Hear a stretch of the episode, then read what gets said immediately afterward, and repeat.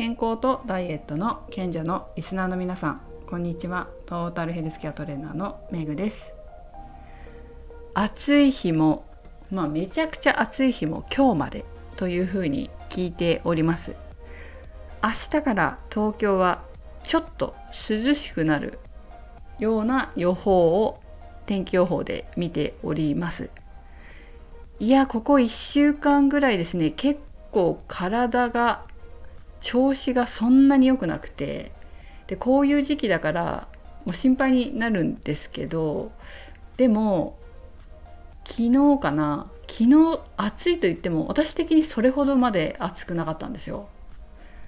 まあ、昨日昼間都心にいなかったからかわからないですけどまあとにかく昨日の暑さはそれほど体に応えなくて結構元気で入れたんですよね。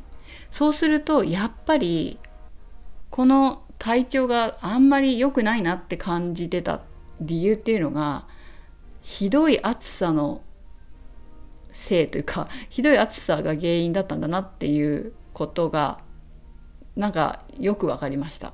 今日も暑いと言ってもまあちょっと室内に今日はいるからっていうのもありますけどそこまででもないですよね。なんか朝もそこまででもなかったなっていうふうに思います。やっぱり32度とかだったら私全然平気なんですよ。ただやっぱり35度6度と自分の体温ぐらいになってくるとさすがにうん体もちょっとね疲れますね。そもそも夏が苦手ではないので結構暑いの平気なんですよ。だけどやっぱりちょっと体温超えるのはきついんだなって自覚しましたね。えー、まあいずれにせよこの夏体調も大きく崩さず自分の体調をしっかりコントロールできたということは本当自分でも褒めたいなと思います。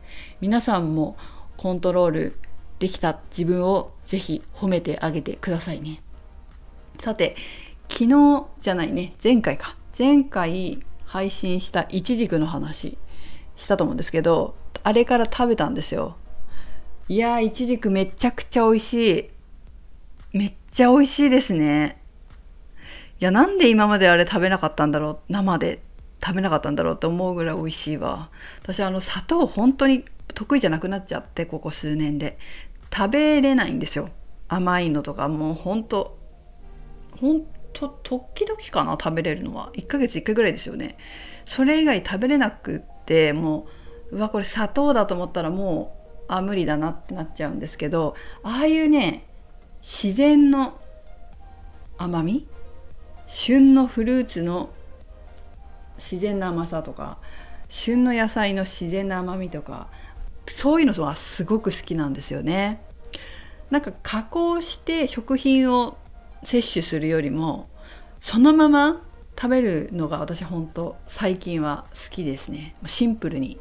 そのまま食べたいみたいな。だから食べてたいちじくも本当に美味しいなと思っておりました。多分ねまた食べます。果物として朝。私毎朝果物食べるんですよ。まあその果物の一つとして食べると思うな。うちの夫は食べないから私だけ食べると思いますけど夫はスイカとか桃が夏は好きなんでそちらにして私はイチジクを食べちゃうかもしれません。糖質もねそんな多くないっていうのがやっぱいいなと思っていや美味しかった。ということでイチジクの話になってしまいましたけども。さてえー、前かな？ちょっと前かなこれも。サッカーを行かなくなったらサッカーに行かなくなったらすごい筋肉が減って脂肪が増えたっていう話をしたと思うんですけどまたねあそうそうそれで戻ったっていう話をしましたよね。あと2%で戻るって。いやあと1%になってきましたね。いやーよかった。本当によかった。びっくりしたもんね。あれなんでこんなに増えてんだろうと思って。で筋肉量減るし。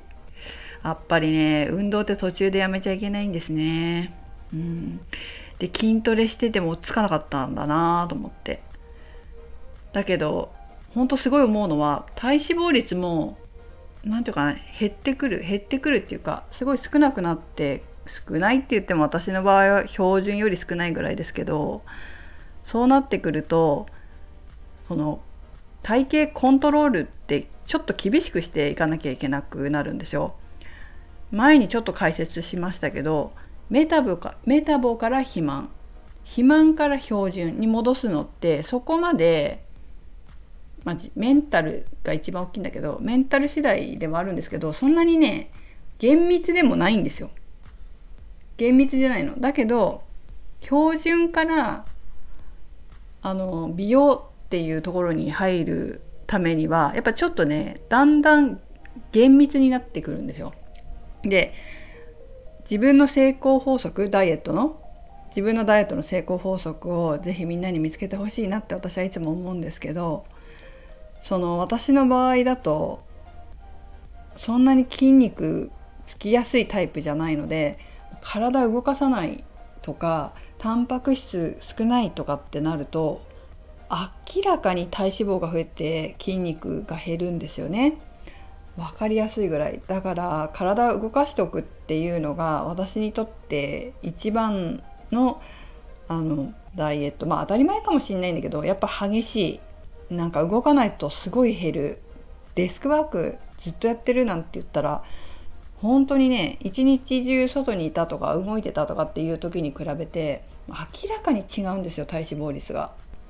だから自分の美容っていうかねボディボディっていうか体型とかを考えた時に私はやっぱじっとしてるのはダメだな。動いてそしてしっかりタンパク質取るっていうのが大事だなっていうふうに痛感しましたね。